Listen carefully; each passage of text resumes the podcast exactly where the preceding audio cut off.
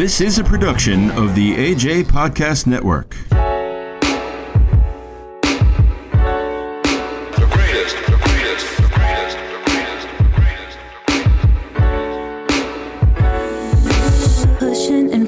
I want you, but you wanna leave.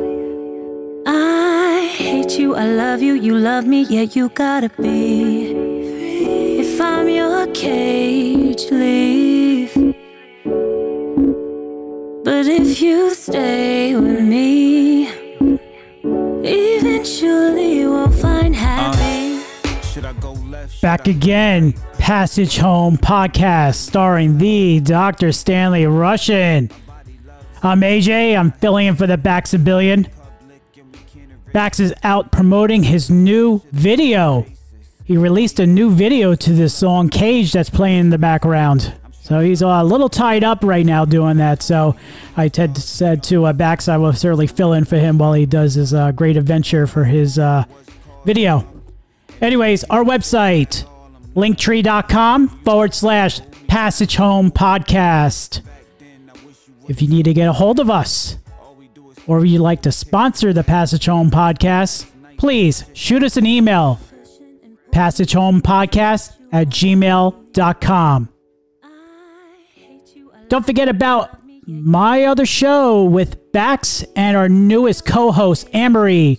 The show is called I Can Relate to That, where we talk about all kinds of things we could all relate to one way or another. That website is linktree.com/AJ and Bax. It's spelled AJANDBAXX. On there, it shows all the links that our show is on, and you can pick whatever website you like to download it from. All right. Without further ado, Dr. Stanley Russian, how are you, sir? I'm amazing. By the grace of God, everything is amazing. How are you today, AJ? Oh, I'm doing great. Another day, another dollar, and another day above ground, you know? Amen. Amen to that. Yes, so what's on the agenda for tonight? I'm looking forward to this. Well, as always, I'm humble. I can't even express that enough.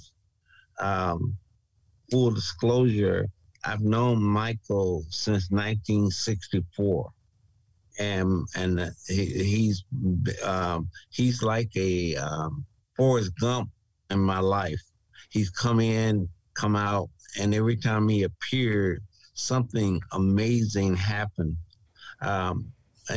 In our description for this show, hopefully with Michael's permission, we're going to put in a documentary that he has that can show his life and how our lives intermingle and some of the results of that.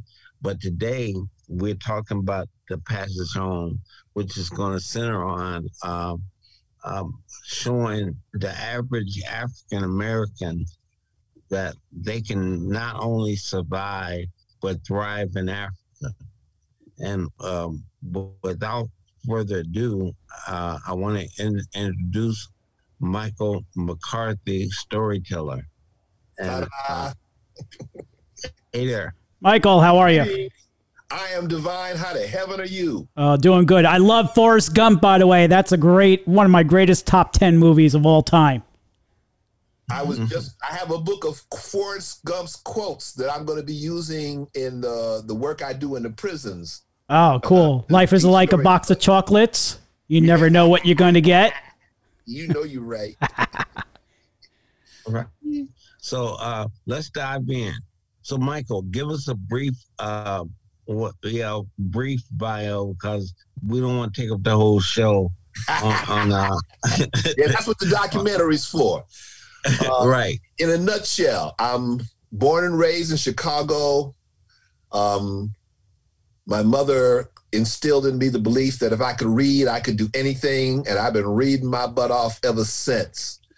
In the 60s, I became woke, as the term nowadays is, aware, and jumped full body into the civil rights, Black Power movement, started a organization at the college prep that I went to, got kicked out, joined the Illinois chapter of the Black Panther Party, where I was education lieutenant.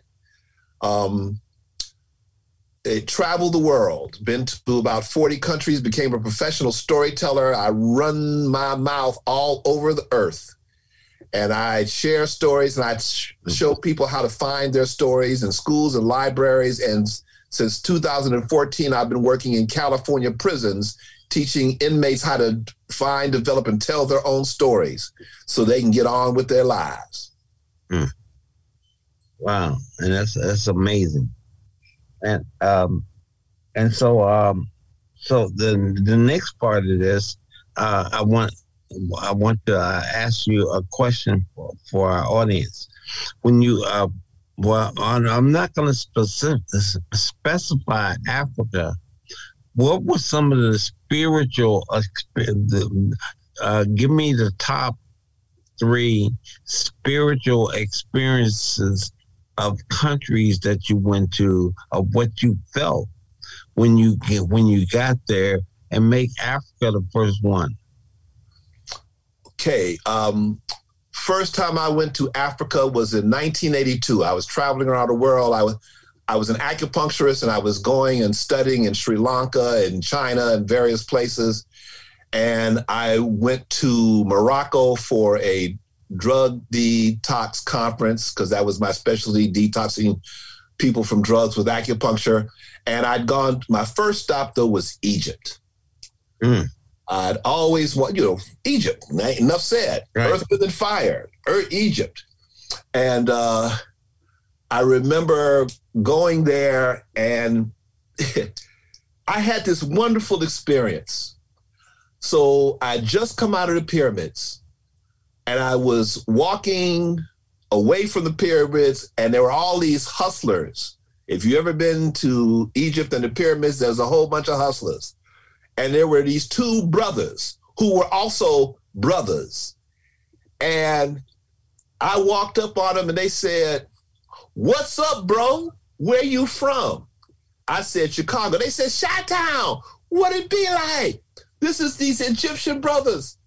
And we talked to them, and they invited me to their home, which was just, a few feet away. So I went to their home. It was their mom and their sisters, and they fixed me lunch. We talked about Chicago and what have you and what was going on. And at some point, the oldest brother said to me, "Would you like to hear some music?" And I'm thinking, I'm looking out at the pyramids out the window, and I said, "Oh, great. I'm here. I'm going to get some Egyptian music." They put on James Brown. And me and his mama were boogieing to James Brown with the pyramids as a backdrop. How's that for a welcome? Yeah. That's awesome. Oh, man. That is awesome. Amazing. Yeah. Yeah. But so basically, spiritually, you went home at the same time. Show enough. But let me jump real quick. My second trip to Africa was in 1998. I was doing a speaking tour in South Africa for the Sathya Sai Baba organization. So I landed in Johannesburg, and the group came and met me at the terminal. So we're walking to leave the airport, and this brother who worked for South African Airlines, he looked at me and said, "Welcome home." Mm. And I'm getting a tingle right now, which reflects the tingle I felt then. I mean, it was as sincere could be. Yes. Mm. So you're actually the count him, AJ. He's about the fifth or fourth person that I asked that question that gave me the same answer, that they everywhere they went, they felt welcome, and they actually said "welcome home" to them. Oh yeah. And so you hit Africa twice. So yep. You owe me two more. Well, give me India. Give me India. Oh yeah. Now India was the cosmic awakening. That was part of my 1982 around the world trip. Now, interestingly enough, my trip to India was not for what I ended up getting. I went to India because this friend of mine who had been there told me that there were these sadhu guys who had good hash and ganja. And I was like, okay, I'm going to look them up. Ha! Got me.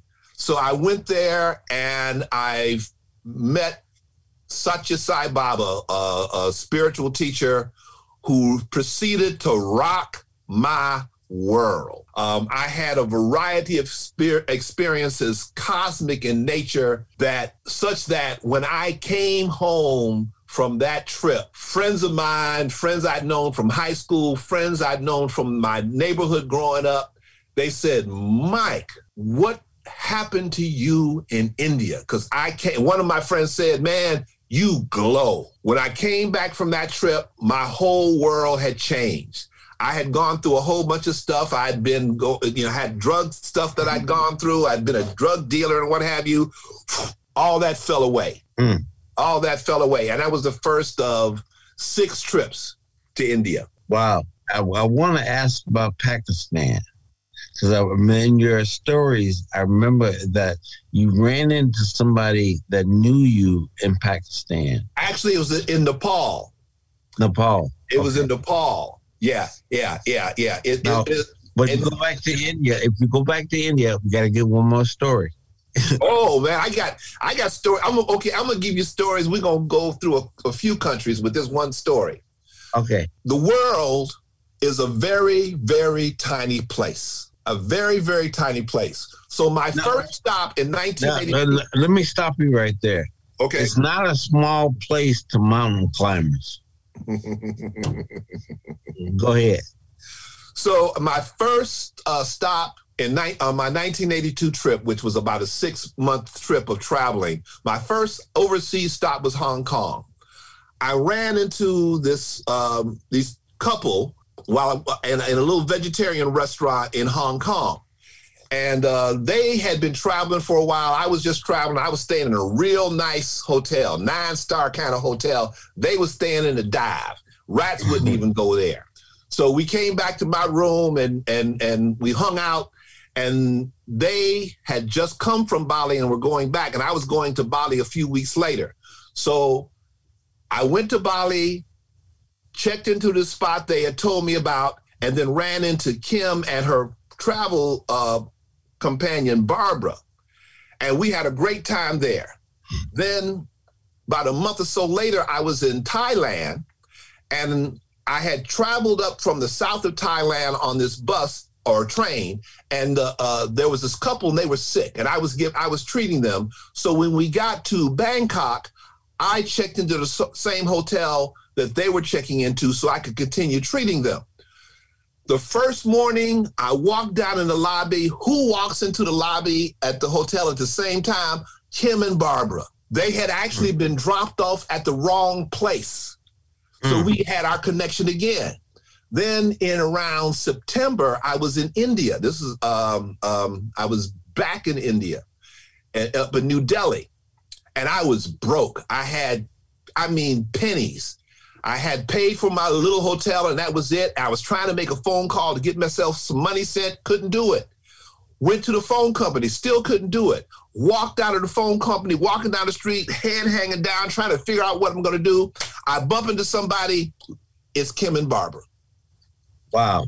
Now, remember, Kim was staying in the dive when we first met in Hong Kong. Now, I was staying in the dive. They were staying in a nice place. They let me make my phone call, and I was able to get some money sent. The world is a tiny place, but it's okay. Amazing. Next question. I don't want to make everybody jealous by them hearing all of your adventures. And remember, it's not an adventure unless some danger is involved. And so that doesn't make your story so fascinating because they're actual adventures. Give me one story from Ghana before I ask my last question. Well, I haven't been to Ghana. Oh. I haven't been to Ghana. I've been to Morocco, Egypt, Zimbabwe, and South Africa. Okay. Ghana's on my list. Okay. All right. Maybe I'll be there with you. Sounds like a plan. Right. So let me get to the last question then. What can you say to the brothers and sisters out there, the average person that's going to be listening to this that hasn't traveled, and that inspire them to feel comfortable out there in the world, and to let them know as African Americans, once you give that vantage point, how we are seen in other parts of the world being African Americans, and what we can do to not only survive out there in the world, but thrive. Oh, yeah. Well, first of all, just talking about traveling, I encourage people to travel, go to a different country, go to this, it's a world, there's a whole world. Go someplace that you know little to nothing about even. Go someplace, people of African descent, go to Africa, be it Ghana, be it Egypt, South Africa, Kenya, go and travel and see. Get the experience of what it's like in other cultures. Okay, here's a great one. So when I was in Zimbabwe, I was visiting the parents of a friend here in Southern California, and one of the things that my friend's father said to me, he said, "When you go back to the U.S., tell them we don't live in little huts. We wear suits and ties." And I had to catch myself, because when I got there, I'm buying souvenirs and stuff, and I'm buying all of this village imagery stuff, the postcards I got, the little trinkets and what have you. And then I had to catch myself, because I said, wait a minute. The only time I saw these little villages they were these mock villages for the tourists. Everybody else was going to work in three-piece suits and carrying briefcases, wearing Stacy Adams shoes. Mm-hmm. Yeah. That image of Africa as just, in fact, what the father said to me is, tell them we are not running from lions every day. Mm-hmm. We're not running from lions every day. Mm-hmm. So it's important, because one of the things about Americans generally is that we come with a mindset based on the images we've seen in this country, the images of Africa, from the movies, from the document, whatever it is. And it's a very narrow vision. Mm-hmm. Go and expand your vision and be open to what you will see, what you will find. Some people go, they're locked in on the image that they have in their mind, and that's all they want to know about. But Africa is so much more than that. So you go there, you find these different places, you meet people, you interact with folks, you try the food, you go someplace. I mean, yes, it's good to go to the famous places like the pyramids and things like that. I went to Great Zimbabwe. Great Zimbabwe is the kingdom that the country of Zimbabwe gets its name from. I had a choice of going there or going to these falls, Victoria Falls, which are very famous. Right. I wanted to find out about Zimbabwe. So I went to the root of Zimbabwe, and then I met this brother who was an artist, and you've seen these magnificent sculptures that come out of Zimbabwe. And I went to one of the places where they do these sculptures, where they take these stones that are rough, and you see the smooth stone, and you're thinking, well, they must be breaking out smooth stones out the earth. No, they work like hell to make those things smooth. So go experience, expand your mind, expand your consciousness, and have some fun while you're at it. Mm-hmm. Yep. For the average African American going back there, the things that we bring to the table that can enable us to thrive there. For instance, one of my other guests said that she went there for a 2-week vacation and wound up staying for a year. mm-hmm. you know, just teaching English. Yeah. Oh, and I'm glad you mentioned that. And here's the other thing. When you travel, there are so many ways that you can finance your travel as you travel. I met people all over. Every place I went, I met people, Americans and from every place else, who, just like your friend, they had started out traveling for a couple of weeks, a couple of months, and had been traveling for years. They found that they could conduct business. They could buy something from one country and sell it in another, and then end up selling it in the United States. And there were so many ways that people found to finance their travels that they just kept traveling. I met so many people who had started out traveling 3, 5, 7 years earlier and had no intention of staying, but they opened up and they found all these opportunities there. And there are so many. Where we are in the show right now, I've asked all the pertinent questions that I need to ask, but can you expound on, I have a question in my mind. When you're teaching storytelling in the prisons, do you ever go to any women's prisons? Just male? No, the only, not here in California yet. The only time I did a presentation at Cook County Jail at the women's jail. Mm-hmm. Because there are these groups all over the country and all over the world that work in prisons and jails. And so I connected up with some folks, and so I did a workshop there. What do you see insofar as a program that could take ex-offenders, which is a program that I've been working on, and have them do travel and experience the spiritual uplifting in Africa and other countries? I don't want to leave anybody behind here from that experience. And I believe that will be a spark that gives them a different vision and world affairs to be able to thrive in another country. What do you have to say about that? Again, there are just so many opportunities. Interesting. There are a lot of organizations here and around the world who work with folks in prisons in a variety of ways. There's Shakespeare in prisons. There's all kinds of music. There's the Arts and Corrections program here in California.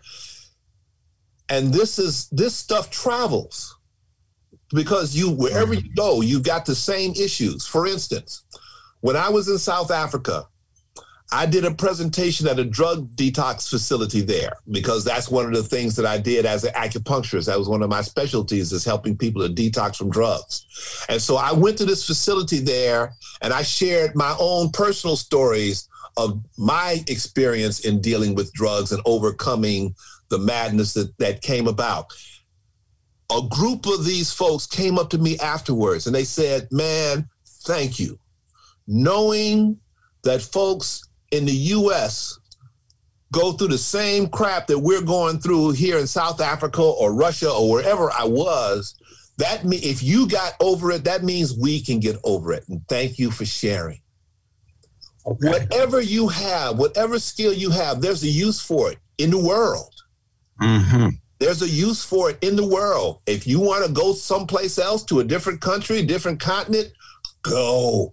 Find out your opportunities. Nothing beat a failure but a try. Right. Absolutely. And I remember once you telling me, because I've taught in prison, and those are some really amazing brothers and sisters that are behind bars. And they are intense with learning, or whatever they do, they're very intense because they have all that downtime and that quiet time to focus on what they're doing. Mm-hmm. I don't care if it ain't nothing but making a shank. You know, I knew a brother who went in prison and he was a jeweler, and he said some of the work that they can do with a spring was beyond the work he was doing as a professional jeweler and stuff. But they got that focus. And so when you're teaching them storytelling, and we are natural griots and storytellers, what have been some of your impressions from what came? Because as a teacher, you're always looking for the narrative that comes back to you to see if they got what you're talking about. And when you see that, you have that cognition. You see cognition that they recognize what you're talking about. So can you share what you've seen come back at you as you're talking to them about? Well, I'm going to share something because in one of the prisons I go to, I've been able to show my documentary to some of the classes. Mm-hmm. And so part of my documentary is my experience in the Illinois chapter of the Black Panther Party. So at this one prison, I had about 20 guys who were in the class. And there was this white guy who told me afterwards, he said, when it got to that part about the Black Panther Party, he was uncomfortable because all he knew about the Black Panther Party was the propaganda that goes out into the press. Right. And when he saw, especially about the Rainbow Coalition, when he saw the activities of the Panthers and that the party, it wasn't about being anti-white, it was about being anti-oppression for anybody, he had a shift. Mm. He had a shift in his consciousness. He had a shift in his awareness. And that has happened and more than one person who has seen that documentary, be it in prison or out. But it's letting yourself be open to seeing what is as opposed to being stuck in what you think what is. Right. Very powerful. Very, I encourage people to any documentary that especially his, but anything on the Panthers were like the last poets. The last prophets, I would call them, because what they said, 50 years ago is what people are just realizing today. And when Malcolm said the ballot or the bullet, we're experiencing that right now, the antithesis of that. Either vote, you had to vote to keep from getting shot today and by the police. The Panthers said, power to the people and death to the fascist pigs. And the same thing, either vote, and because the people have the people have the power, and if you don't vote, fascism will take over. And we're experiencing that today. And getting ready to close out. Really blessed and thankful that you were able to share with us today. I'm gonna give you one guess as to who my next week host is gonna be, and I'll give you a clue. She's a female. She's been around to more countries than you, and not only did she go to Egypt, she skydived over the Giza Pyramid. You go, girl. I don't have a clue. Shalita Burke. Oh, yay! Cool. Very cool. Uh-huh. All right. Right on, Shalita. Yeah. Dive on, sister. Dive on. Yeah. And so she's up to about 200 skydives now. An amazing sister.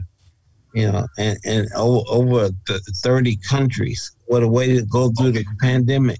Oh, definitely. Definitely. I had to readjust my microphone headphones. I said, skydiving? Really? Wow. Yeah. Amazing. Yeah. So, I don't know if I want to go skydiving, but yeah, you go, girl. Yeah. And then when she's diving, she's playing her own music to her own skydiving. And she's singing to herself. Yeah. And so just an amazing, like all my guests, and all in the same genre, just amazing people that have gone out there in the world and made a smaller place. So AJ, you could take away from us. Thank you, Mike. Thank you, Michael. I do appreciate that. Thank you all. Oh, it was amazing. Pleasure. Another great guest in Passage Home Podcast. Don't forget to like and subscribe to our show. Please leave a comment in the comment section of our podcast. All right, we're going to close it out.